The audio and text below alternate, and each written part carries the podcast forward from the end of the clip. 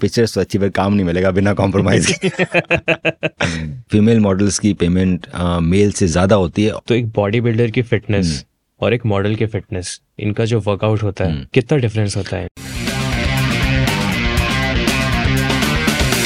City talks radio city पर आप सुन रहे हो मुझे यानी हमराज को शो पर जिसका नाम है सिटी टॉक्स एक ऐसा शो जहाँ पर हम उन टॉपिक्स पर बात करते हैं जिन टॉपिक्स पर लोग बात करने से हिचकिचाते हैं। काफ़ी कम लोग होते हैं जो कि अपना शौक और अपना सपना मिलकर पूरा कर सकते हैं। कुछ लोग होते हैं जो कि अपना सपना पूरा कर सकते हैं और कुछ लोग होते हैं जो कि अपना शौक निभा सकते हैं। पर आज हमारे साथ स्टूडियो पर ऐसे शख्सियत मौजूद है जिन्होंने ना सिर्फ़ अपने सपने को पूरा कर दिखाया बल्कि उसके साथ साथ अपने शौक को भी पूरा किया। हमारे साथ इस वक्त स्टूडियो पर है doctor Mannu Bora. Thanks lord welcome to our show Mannu. और शुड आई से डॉक्टर मन्नू कुछ भी बोल सकते हैं हमराज अच्छा लगा आपके शो में आके। ये तो हमारा सौभाग्य है कि आप यहाँ पर आए हो। तो आप मुझे शुरुआत से हम शुरू करते हैं। जी जी। आप अपने फैमिली के पहले डॉक्टर हो या फिर आपका फैमिली बैकग्राउंड डॉक्टर वाला है? नहीं मेरी मदर डॉक्टर है शी इज़ जोधपुर में। आप अपनी मम्मी से प्रभावित होकर आपने डॉक्टर बनना चुना? हाँ उस समय जब मैं छोटा था स्कूल कर रहा था तो छोटा शहर था जोधपुर। उस समय इतनी अपॉर्चुनिटीज़ हमें भी नहीं दिखती थी आखिर क्या बनना चाहिए? तो गिन चुन के डॉक्टर बन जाओ इंजीनियर बन जाओ आईएएस बन जाओ आर्मी में चले जाओ ये तीन चार प्रोफेशन ही हुआ करते थे। हम्म। ऐसा था कि मुझे ये भी ध्यान नहीं है कि जब मैं स्कूल में था मुझे एमबीए के बारे में भी शायद पता था नहीं पता था मुझे आइडिया नहीं। ओके। सो so, बहुत सारे प्रोफेशंस के बारे में आइडिया नहीं रहता छोटे सिटीज़ में। हम्म तो मेरी मदर डॉक्टर थी तो मुझे लगा ये ठीक प्रोफेशन है। okay. तो मैं इसलिए डॉक्टर बन गया। तो किस एज में आपको लगा कि हाँ मुझे डॉक्टर बनना है? टेंथ में डिसाइड करना होता है कौन सा आपको सब्जेक्ट लेना है। नाइन्थ टेंथ में मैंने सोचा हूँ हाँ, ठीक है बायोलॉजी लेके डॉक्टर बना जाए तो ठीक रहेगा। तो ये जो दौरान ये जो चल रहा था जब आपने सोचा कि मुझे डॉक्टर बनना है इस दौरान कभी भी जहन में था कि हाँ मैं आगे चल के मॉडलिंग भी करूँगा?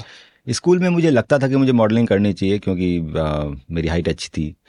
पर मुझे हमेशा ही ये मालूम था कि मॉडलिंग एक ऐसा प्रोफेशन है जो कि उसकी शेल्फ लाइफ छोटी है दूसरा वो अनसर्टेन है आज काम मिला कल नहीं मिला। तो मुझे लगा कि एक, एक साउंड एजुकेशन बैकग्राउंड होना बहुत ज़रूरी है। दूसरा एक ह्यूमन के डेवलपमेंट के लिए एजुकेशन बहुत ज़रूरी है। सो एजुकेशन को मैंने हमेशा ही इंपॉर्टेंस दी। सो मॉडलिंग करने की इच्छा थी मॉडल बनने की इच्छा थी पर मुझे लगा पहले पढ़ाई करो उसके बाद देखेंगे। तो इसीलिए मैंने जोधपुर से मुझे ये भी ध्यान था कि मैं जोधपुर में रह के मॉडलिंग नहीं कर सकता। तो मेरा हमेशा इच्छा थी कि मैं कम से कम एजुकेशन बॉम्बे या दिल्ली से करूँ। हम्म इसी मैंने काफ़ी मेहनत की ट्वेल्थ में और मेरी काफ़ी अच्छी रैंक्स आई प्री मेडिकल एग्जामिनेशन में और मैंने दिल्ली का मौलाना आज़ाद मेडिकल कॉलेज उठाया। मेरी रैंक 52 थी ऑल ओवर इंडिया। क्या बात है। पर मेरे माताजी पिताजी को उस समय लगा कि नहीं बच्चे की रैगिंग होगी कैसे रहेगा कि समय मुझे पकड़ के वापस जोधपुर ले आए। हम्म, फिर मेरी इच्छा थी मॉडल बनने की तो मैंने वापस काफ़ी मेहनत करी। देन अगेन प्री पीजी में मेरा काफ़ी अच्छा रैंक से सिलेक्शन हुआ। तो मैंने ऑर्थोपेडिक्स उठाई बॉम्बे से। हम्म, तो मैंने ग्रांट मेडिकल कॉलेज जो कि one of the oldest school है मेडिकल स्कूल इंडिया का वहाँ से मैंने अपनी एम एस ऑर्थोपेडिक्स पूरी करी। हम्म और वहीं से मेरे बॉम्बे से ही मेरा मॉडलिंग का सिलसिला चालू हुआ। सुपर्ब तो ये ऑर्थोपेडिशियन बनने का पहले से ही तय था या कुछ कहानी है इसके पीछे भी? जब मैं एमबीबीएस जब इंसान करता है तो बहुत सारे सब्जेक्ट्स उसके सामने आते हैं कि आखिर उसको किसमें स्पेशलाइजेशन करना है। सो एक ऑर्थोपेडिक्स ऐसी ब्रांच जो मुझे शुरू से पसंद थी खासतौर से स्पोर्ट्स मेडिसिन क्योंकि मैंने देखा कि बहुत सारे राजस्थान के अंदर स्पोर्ट्स पर्सन हुआ करते थे जिनका अगर इंजरी हो गई और उनकी सर्जरी हुई तो वो कभी भी get back to into game नहीं कर पाए। हम्म। तो और साथ साथ में मैं खुद भी एक स्पोर्ट्स पर्सन था, मैं काफ़ी स्विमिंग किया करता था टेबल टेनिस खेलता था क्रिकेट सभी लोग खेलते हैं। तो मुझे लगता था कि नहीं स्पोर्ट्स मेडिसिन एक ऐसी ब्रांच है जिसमें मेरा, वाकई में मेरा मन था कि मैं खिलाड़ियों को ठीक करूँ, उनको दोबारा get back in to game में ले जा पाऊँ।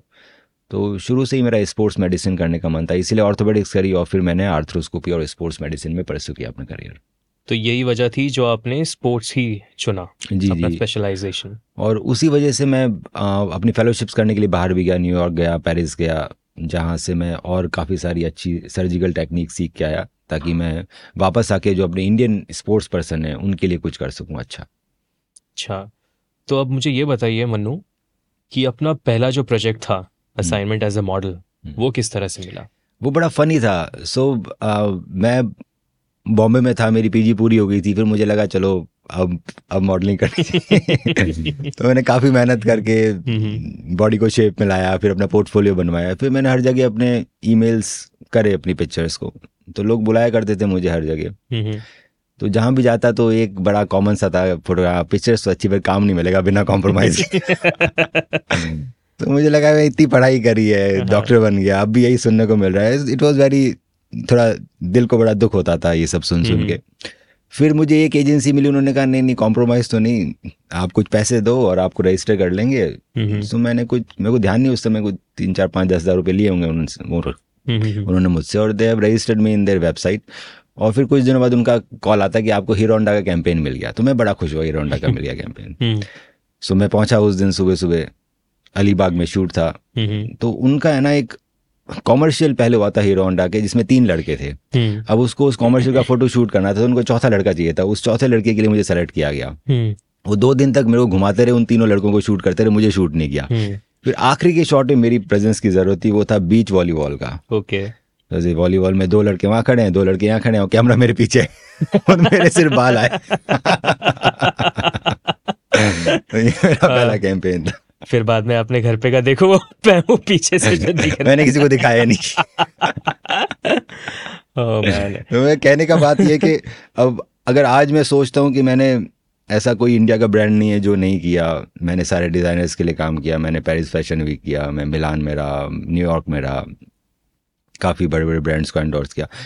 अब मुझे देख के लगता है कि पहला जो शूट था उसमें तो बाल ही दिख रहे थे तो डिसआर्टन नहीं होना चाहिए। हम्म, हम्म, आपको जो चीज़ करनी है आप लगे रहो लगे रहो लगे रहो। आज नहीं तो कल अगर आप अच्छे हो तो कहीं ना कहीं मेहनत रंग लाएगी। करेक्ट है वो तो है यार। अगर दिल से अगर कुछ चीज़ करना है तो एक बार में तो होगा नहीं। हाँ मुझे लगता है कि हार्ड वर्क से ज़्यादा इंपॉर्टेंट है consistency you have to be consistent आप लगे रहो लगे रहो लगे रहो तो हो जाएगा। आपको किसी भी फ़ील्ड में एक्सेल करने के लिए कुछ घंटे देने पड़ते हैं। वो दस हज़ार घंटे हैं या एक हज़ार घंटे हैं वो डिपेंडिंग अपॉन द फ़ील्ड तो जब तक आप उतने घंटे दोगे नहीं फ़ील्ड के अकॉर्डिंग तब तक सक्सेस पाना मुश्किल है।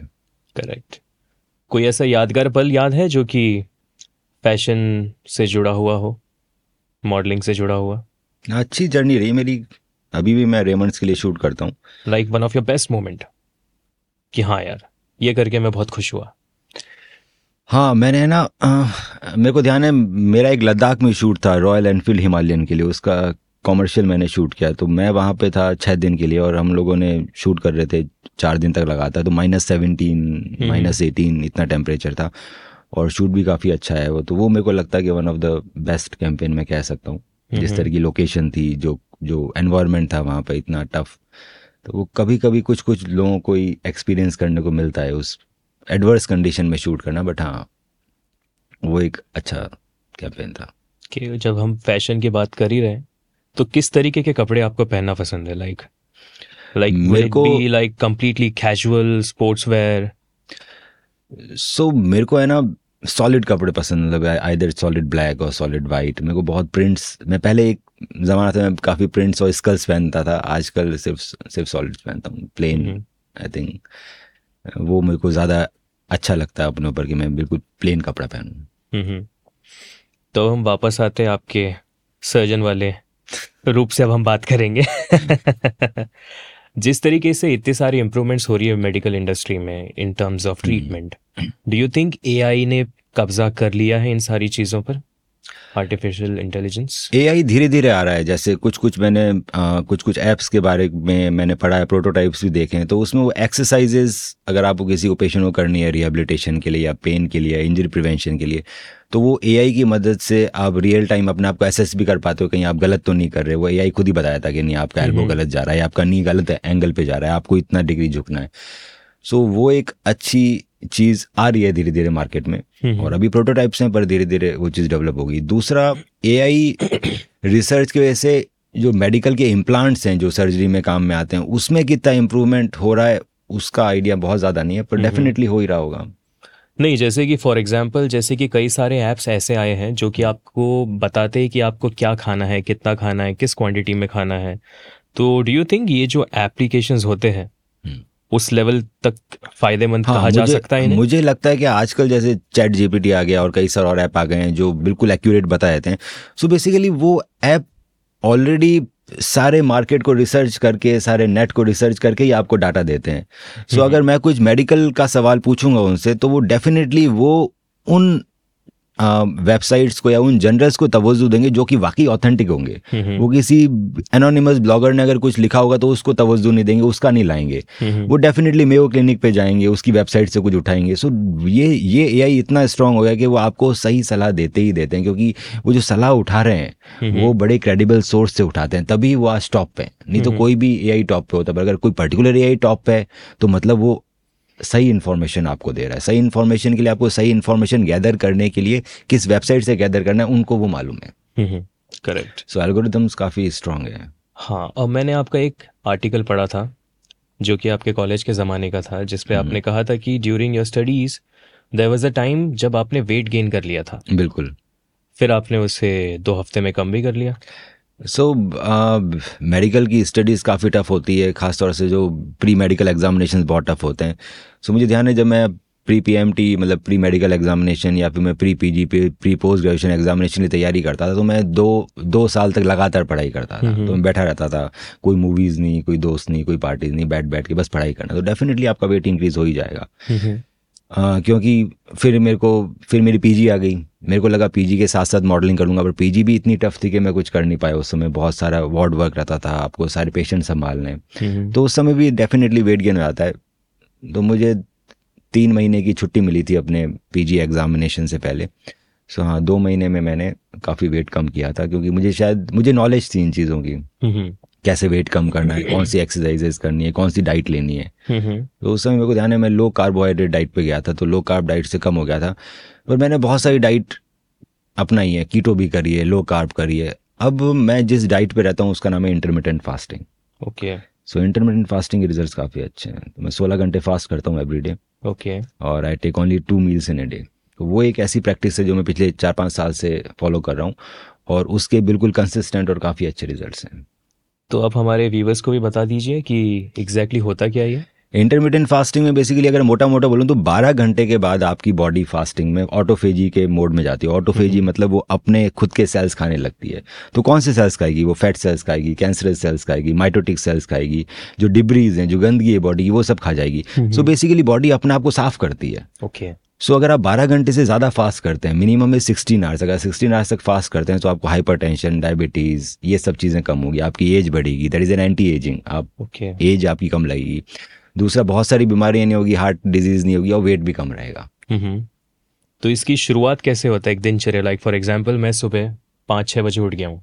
तो लाइक so, सब लोग टू कंज्यूम सब लोग अपने हिसाब से अलग अलग तरीके से करते हैं इंटरमीडियट फास्टिंग मेरे लिए सबसे ईजी था कि मैं रात को जब भी मैं डिनर करता हूँ दस बजे ग्यारह बजे उसके बाद मैं सुबह ब्रेकफास्ट स्किप कर देता हूँ अपना। Then I do directly lunch so breakfast का मतलब ये नहीं है कि वो सुबह ही खाना है ब्रेकफास्ट मतलब break the fast so I am doing my breakfast at the lunch time okay तो इस वजह से मेरी सोलह घंटे की फास्टिंग हो जाती है।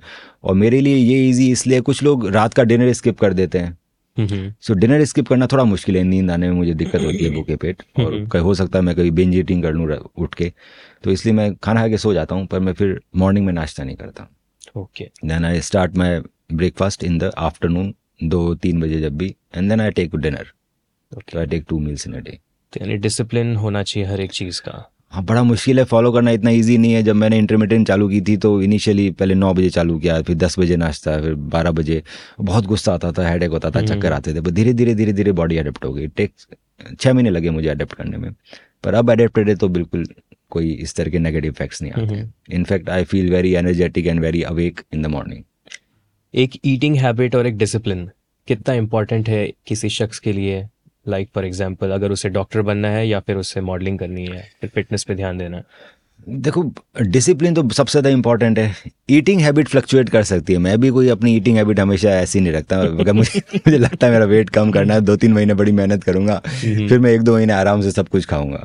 और जब मैं स्ट्रिक्ट डाइट पे भी हूँ तो इसका मतलब ये नहीं है मैं कॉन्स्टेंटली उस पर हूँ। वीक। में दो तीन बार एवरीबडी चीट मील करता है। तो मैं बाहर भी जाता हूँ मिठाई भी खाता हूँ चॉकलेट्स भी खाता हूँ।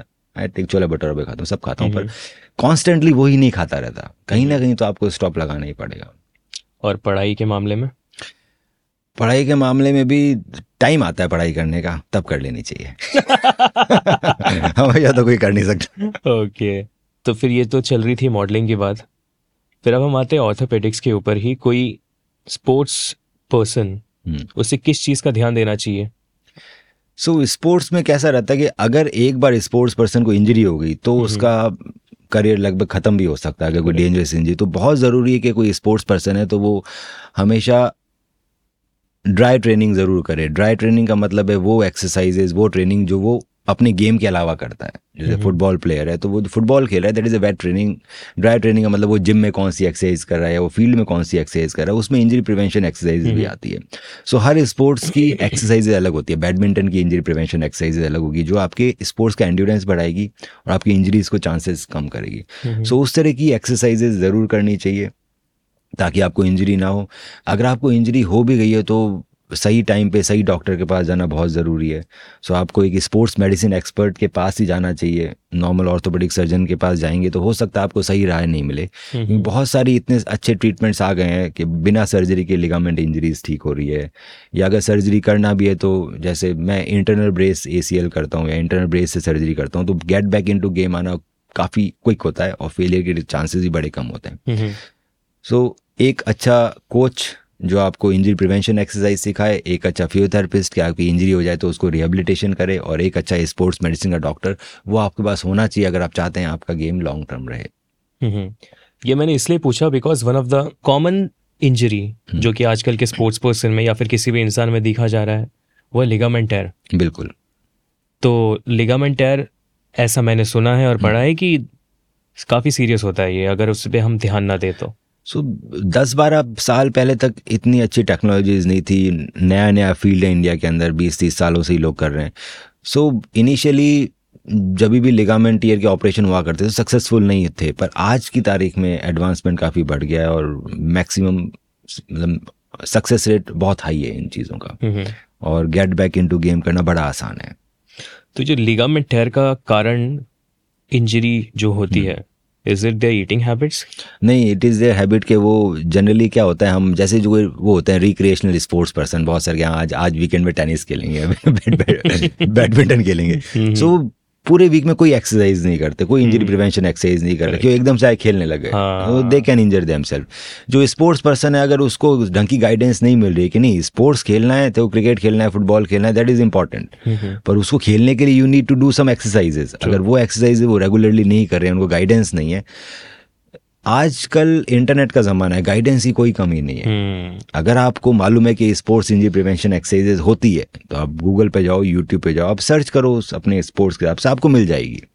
मेरा खुद का यूट्यूब चैनल है उसमें हमने भी सारे स्पोर्ट्स की बना रखी है स्पोर्ट्स इंजरी प्रिवेंशन एक्सरसाइज तो वो अगर आप वीक में एक या दो बार कर रहे हो तो आपको इंजरी के चांसेस काफ़ी सिग्निफिकेंटली कम हो जाते हैं।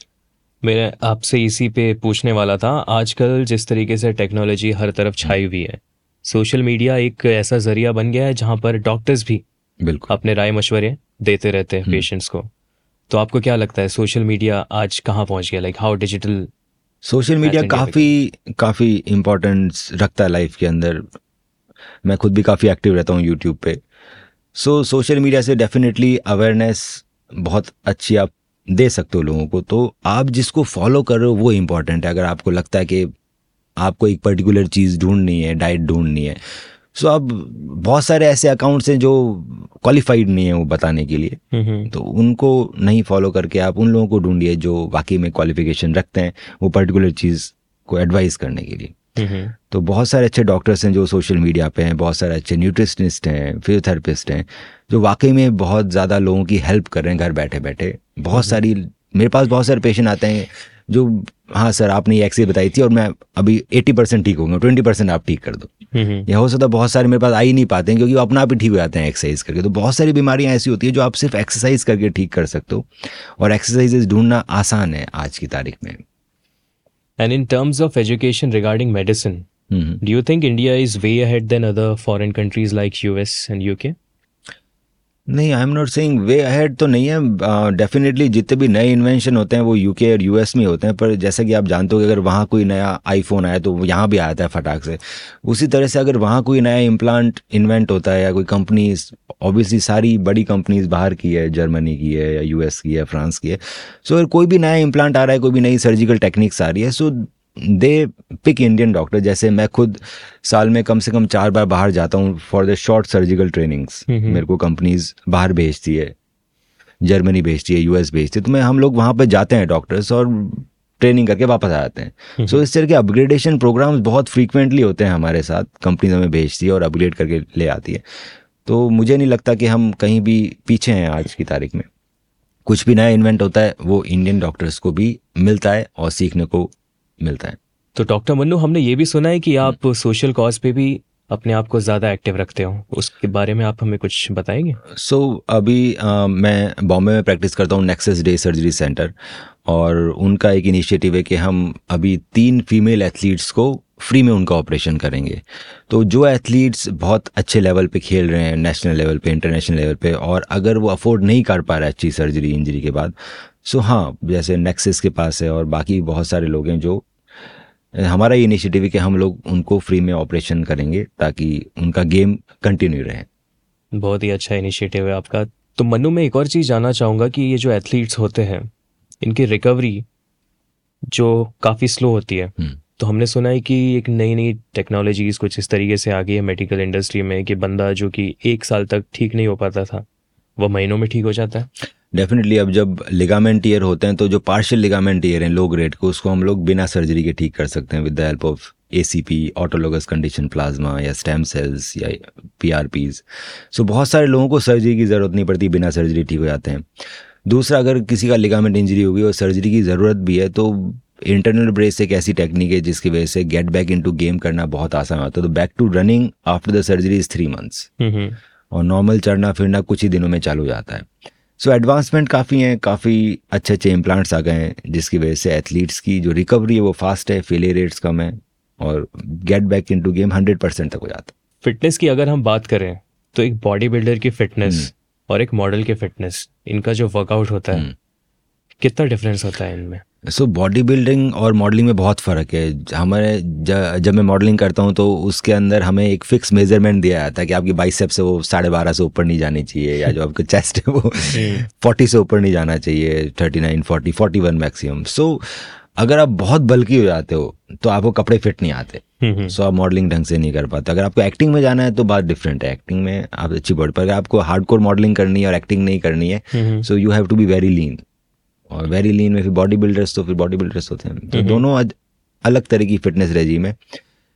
मॉडलिंग के लिए जो फिटनेस करते हैं तो definitely it is more of a body workout बहुत ज़्यादा करते हैं लोग। क्रॉसफिट हो गया इस तरह के कार्डियो क्रॉसफिट्स वेट ट्रेनिंग्स में बॉडी वेट ट्रेनिंग ज़्यादा करते हैं। पिलाटेट्स भी आ गया एक नया। हाँ तो ये काफ़ी इंटरेस्टिंग रहता है। तो जैसे कि आपने कहा जिन्हें फ़िल्मों में जाना है या फिर एक्टिंग में जाना है वो इस तरीके की वर्कआउट करते हैं। हम्म। तो आपने कभी ट्राई नहीं किया फ़िल्मों के लिए? नहीं मैं अपने बींग ए सर्जन काफ़ी खुश हूँ। सो so, मैं सर्जरी के साथ साथ मेरे को लगता है मॉडलिंग एक पार्ट टाइम मैं कर सकता हूँ उसमें मुझे बहुत टाइम डेडिकेट करने की ज़रूरत नहीं है। मेरे शूट्स आते हैं बीच में अगर दो महीने में या तीन महीने में कोई एक शूट पिक करता हूँ मैं तो दो दिन की छुट्टी लेनी पड़ती है मुझे which is which is manageable पर अगर मैं एक्टिंग की तरफ़ जाऊँगा तो मेरे को अपना ये प्रोफेशन छोड़ना पड़ जाएगा जो मैं छोड़ना नहीं चाहता। मैं मेरे को जो सेटिस्फेक्शन मिलता है एक एथलीट को ठीक करके वो वापस गेट बैक इनटू गेम खेलता है और हंसता हुआ आता है भागता हुआ मेरे पास तो वो वो मेरे लिए प्राइसलेस है। तो उस चीज़ को मैं छोड़ना नहीं चाहता कभी भी। इसलिए मैंने कभी एक्टिंग की तरफ़ ध्यान नहीं दिया। तो ये जो डॉक्टर का जो टैग है आपके लगा हम्म। हुआ इससे आपको आपकी इंडस्ट्री में कुछ ज़्यादा ही रिस्पेक्टफुली देखा जाता होगा कि यार हाँ मुझे लगता है मुझे लगता है कि मैं, मैंने काफ़ी अच्छे लेवल पे मॉडलिंग की उसका बहुत बड़ा क्रेडिबिलिटी इसलिए उसका बहुत बड़ा श्रेय इसलिए भी जाता है क्योंकि मैं डॉक्टर था। मैं जहाँ भी जाता हूँ मेरे को अपने पेशेंट मिल जाते हैं। मैं शो पे गया तो वहाँ पर कोरियोग्राफर मेरा पेशेंट है फोटोग्राफर मेरा पेशेंट है। आधे मॉडल्स मेरे पेशेंट्स हैं। सो डेफिनेटली इसका फ़र्क पड़ता ही है कि मेरे को और दूसरा आप एक बार एक शूट करोगे सेकेंड शूट में जब आपको बुक करोगे तो the thing which work is your remembrance कि आपकी प्रेजेंस उस दिन कैसी थी? आपको लोग हम्म। याद रख रहे नहीं रख रहे सेकंड शूट के लिए। डेफिनेटली बीइंग ए डॉक्टर एक उनको भी अलग लगता था कि हाँ ऑर्थोपेडिक सर्जन है। तो रिमेम्बरेंस मेरी थोड़ी ज़्यादा रहती होगी बाकी लोगों से इसलिए पर काम हम्म। अच्छा मिला उस वजह से। नॉर्मली हम्म, मैं लोगों को पूछता हूँ कि अगर आप ये नहीं होते तो आपका प्रोफेशन क्या होता? तो यहाँ तो दो दो ऑप्शन है। लाइक फॉर एग्ज़ाम्पल अगर आप डॉक्टर नहीं होते तो क्या होते?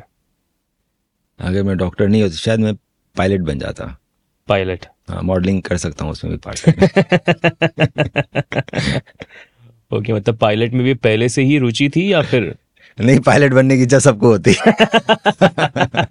हाँ, जैसे क्रिकेटर बनना है हर किसी को ऐसे ही पायलट ओके तो एक फिटनेस से रिलेटेड हमारे व्यूवर्स और लिसनर्स को एक मैसेज दे दीजिए। Like what is that particular person suppose to do to look after his physique so मुझे लगता है जो मेरे को सबसे ज़्यादा बेनिफिशियल लगता है डाइट में, वो इंटरमीडियंट फास्टिंग आप लोग ट्राई कर सकते हैं। सिक्सटीन आवर्स की फास्ट रखना कोई बहुत मुश्किल नहीं है। इनिशियली काफ़ी मुश्किल आएगी, पर तीन चार महीने में हैबिट हो जाएगी।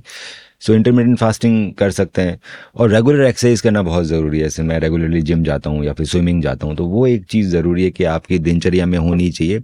दूसरा मैंने देखा है कि कई बार क्या होता है लोग एक्सरसाइज तो करते हैं पर उनको मालूम नहीं है कौन सी एक्सरसाइजेज करनी है। हम्म। सो हर जॉइंट की एक पर्टिकुलर एक्सरसाइजेज करनी ही चाहिए ताकि आपके जॉइंट सेफ़ रहे हो इंजरी जैसे नी है। तो नी में आपको वीएमओ एक्सरसाइज करनी है। आपका शोल्डर है तो उसमें आपको रोटेटर कफ की एक्सरसाइज करनी है ई सेंट्रिक मोड पे। अगर एंकल है तो उसकी एंकल स्टेबिलिटी आपको एक्सरसाइज करनी है, आपको नेक स्ट्रेंथनिंग एक्सरसाइज करनी है, आपको अपर बैक करना है। लोअर बैक फिर भी लोग कर लेते हैं, पर अपर बैक कोई नहीं करता। तो अपर बैक नेक शोल्डर की रोटेटर कफ नी का वीएमओ ये कुछ एक्सरसाइजेज जो जनरली लोग मिस कर देते हैं और इस वजह से उनको अच्छे अच्छे बॉडी बिल्डर्स को शोल्डर इंजरी हो जाती है। घुटने दर्द होने लग जाते हैं। वो कहते हैं सर हम इतनी एक्सरसाइज करते हैं हमारे घुटने दर्द हो रहे हैं। सो डेफिनेटली आपने क्वाड्रिसेप्स और हैमस्ट्रिंग तो खूब करी और आप वीएमओ भूल गए। तो ये जो कुछ कुछ एक्सरसाइज आपको अपने शेड्यूल में ऐड करनी चाहिए ताकि आप लॉन्ग टर्म एक्सरसाइज कर पाए आपको इंजरी ना हो। हम्म, हम्म। और जो इंसान डॉक्टर बनना चाह रहा है उसे आप क्या राय मशवरा दोगे? हाँ, बहुत पढ़ाई करनी पड़ेगी भैया पढ़ो। उसका सिंपल है। बहुत पढ़ाई ओके हाँ तो सिलेक्शन के लिए कम से कम एक दो साल तो बस सब कुछ भूल जाओ सिर्फ़ पढ़ाई करो तो तो होने के चांसेस हैं। And there is also one more thing जो मैं आपसे जानना चाह रहा था फ़ैशन इंडस्ट्री की अगर हम बात करें हम्म। तो बात आती है इक्वल पे की। हम्म। तो मैंने एक आर्टिकल पढ़ा था जिसमें लिखा गया था कि विमेन मॉडल्स जो होती है एक फीमेल मॉडल उनकी पेमेंट ज़्यादा होती है कंपेयर टू मेल मॉडल्स ये बात कहाँ तक सच है? ये बात बिल्कुल सच है कि फीमेल मॉडल्स की पेमेंट मेल से ज़्यादा होती है और उसका एक रीज़न भी है। वो रीज़न है कि मार्केट में जो प्रोडक्ट्स हम लोग जैसे फीमेल मॉडल है तो वो फीमेल कपड़ों की मॉडलिंग करेगी। तो डेफिनेटली उसके बायर्स ज़्यादा हैं। जो मेल मॉडल है वो मेल मॉडल मेल कपड़ों की करेगा मार्केटिंग तो उसके बायर्स कम है। तो females already luxury products purchase शादी हो रही है तो गारमेंट्स ये उनका कंज्यूमर ज़्यादा है। तो जहाँ पर कंज्यूमर ज़्यादा होगा डेफिनेटली मॉडल को भी ज़्यादा पेमेंट मिलेगा। हम्म, सो ये एक मार्केट ड्रिवन चीज़ है। इसमें कोई गलत बात नहीं है। मार्केट जहाँ भी कंज्यूमर ज़्यादा होंगे तो डेफिनेटली पेमेंट ज़्यादा ही मिलेगी मॉडल मॉडलिंग की अगर हम बात करें तो आप हमारा आप हमें ये बता सकते हो कि आप बाहर पहली बार किस तरह से गए थे? Like for example there are people जो कि मॉडलिंग के लिए लोगों को बाहर भेजती है। जी। सो so, सबसे पहले मैं बाहर गया था Paris for Paris fashion week जहाँ पे मैंने अरमेस के लिए शो किया। सो मेरी एजेंसी ने मुझे भेजा था। सो so, अगर आप अपनी पिक्चर्स बाहर की मॉडलिंग एजेंसीज को भेज रहे हैं डायरेक्टली तो बहुत कम चांस है कि वो आपको नोटिस करेंगे। उनके पास पता नहीं कितने पिक्चर्स रोज आते होंगे। हम्म, सो इंडिया के अंदर भी कुछ कुछ अच्छे स्काउट्स हैं और कुछ कुछ एजेंसीज हैं जो आपकी पिक्चर्स को बाहर भेजती है। या कुछ कुछ अलग अलग कंपटीशन आ रहे हैं आजकल स्काउटिंग कंपटीशन जिसमें एजेंसीज क्या कर रही है बाहर से स्काउट्स को बुला रही है इंडिया में और यहाँ पे कंपटीशन कर रहे हैं। और जो विनर्स होता है उनको वो लोग सेलेक्ट करें। तो बहुत आ- बाहर जाने के लिए आपको बाहर की एजेंसी चाहिए। आपको अगर पेरिस जाना तो पेरिस की एजेंसी चाहिए। मिलान जाना तो मिलान की मॉडलिंग एजेंसी चाहिए। न्यूयॉर्क जाना तो न्यूयॉर्क की चाहिए। मेरे पास तीनों थी। हम्म, हम्म, पर उन तीनों को मेरी स्काउट ने दिलाया था। मैंने खुद ने जाके अपनी पिक्चर्स नहीं भेजी। सो so, स्काउट का काम होता है वो आपकी पिक्चर्स उन एजेंसीज को भेजता है। और अगर आपको एजेंसीज को मॉडल पसंद आता है तो वो उनका वीज़ा अप्लाई करते हैं और वो फिर बुला लेते हैं पर्टिकुलर सिटी में फॉर द मॉडलिंग सो बहुत ज़रूरी अगर आप बाहर जाना चाहते हैं तो आपको एक अच्छे स्काउट की ज़रूरत है जो आपकी पिक्चर्स या अच्छी मॉडलिंग कॉन्टेस्ट की ज़रूरत है जिसमें बाहर के स्काउट्स आ रहे हों वो एक तरीका रहता है बाहर। मॉडलिंग करने का ओके तो इस तरीके से जो भी कोई इंडिया का बंदा। इन टर्म्स ऑफ़ मॉडलिंग अगर बाहर जाना चाहे तो इस तरीके से जा सकता है बहुत सारे लोग जा रहे हैं आजकल बहुत सारे इंडियन मॉडल्स हैं जो काफ़ी अच्छा बाहर पर बाहर मॉडलिंग कर रहे हैं पेरिस में न्यूयॉर्क में बहुत सारे मॉडल्स हैं और काफ़ी अच्छे अच्छे कैंपेन्स कर रहे हैं क्योंकि इंडियन मार्केट काफ़ी ग्लोबल इंडिया का लेवल काफ़ी अच्छा बढ़ रहा है ऑल ओवर वर्ल्ड में। तो इस वजह से इंडियन मॉडल्स को भी बहुत बड़ी बड़ी ब्रांड्स अपने शोज़ में और कैंपेन्स में ले रही तो बहुत ही अच्छा टाइम है बाहर जाने का। इसमें आपको काफ़ी अच्छा एक्सपोजर मिल सकता है। मैंने ये भी पढ़ा था कि पिछले कुछ तीन सालों से आपने मॉडलिंग बहुत कम कर दी है and you are focusing more on your surgery हाँ मॉडलिंग जितनी करनी थी उतनी हो गई मेरी और मुझे अब कोई ऐसा दिख नहीं रहा कि कुछ और एक्स्ट्रा मैं कर सकता हूँ इसके अंदर इंडिया में। दूसरा definitely is a very time consuming job इतना आसान नहीं है मॉडलिंग अगर आप वीक में एक या दो बार भी मॉडलिंग कर रहे हो तो मेरे पास इतनी छुट्टियाँ नहीं रहती कि मैं मॉडलिंग भी कर सकूँ। अब तो मैं फोकस करता हूँ अपनी सर्जरीज पे और दो तीन महीने में कोई एक शूट कर लेता हूँ। आजकल सिर्फ़ रेमंड्स के शूट करता हूँ। ओके तो जब आप स्कूल टाइम में थे तो who were your favourite models Milind Soman Milind Soman David गैंडी। तो इनको आप मैगजीन्स में देखते थे या फिर म्यूज़िक वीडियोस में? सब मैं म्यूज़िक वीडियो भी देखा मैगजीन्स भी देखी और अगर किसी एक का नाम लेना हो तो? Milind Soman all time favourite तो मिले हो कभी मिलिन सोमन से? हाँ मैं मिला हूँ। एक एक एक बड़ी इंटरनेशनल मैगजीन है वॉलपेपर हम्म। लंदन की मैगजीन है तो उसका कवर शूट था तो उसके लिए मेरे को चूज़ किया गया था उसे कवर पिक्चर के लिए। हम्म। सो भरत सिक्का एक इंडिया के सब one of the biggest photographer हैं वो शूट कर रहे थे। हम्म। तो हम ताज लैंडर्स के ऊपर शूट कर रहे थे पीछे ब्रिज दिखाते हुए। तो वहाँ पे उन वहाँ पे मिलन सुमन मिलने आया था उनसे या वो। वहाँ पर शायद लंच करने आया होगा तो दोनों मिले थे। तो उस समय हम्म। मैं थोड़ा इंट्रोडक्शन हुई हाय हेलो तो उस वक्त कैसा लगा अपने आदर्श को अपने सामने देखकर? वो तो उस समय बड़ा फिट था अभी भी फिट ऐसा ही है वो। और आई एम रियली मैं खुद भी बड़ा बहुत इंस्पायर्ड होता हूँ कि जितना उनमें डेडिकेशन है इन टर्म्स ऑफ़ स्पोर्ट्स जो स्पोर्ट्स के लिए करते हैं। आज की हम्म। तारीख में अगर मैराथन को देखा जाए अगर किसी ने बढ़ाया है मैराथन को इंडिया में एज ए स्पोर्ट्स तो उन पे उनका श्रेय जाता है बहुत बड़ा। तो डेफिनेटली काफ़ी आइडियल है मेरे लिए स्पोर्ट्स पर्सन के लिए। नहीं इन टर्म्स ऑफ़ फिटनेस अगर देखा जाए तो वो तब भी वैसे थे। हाँ। और आज भी वैसे बिल्कुल वैसे फिट कुछ फ़र्क नहीं मतलब इंसान को अपने डाइट में डिसिप्लिन सबसे इम्पोर्टेंट चीज़ होती है।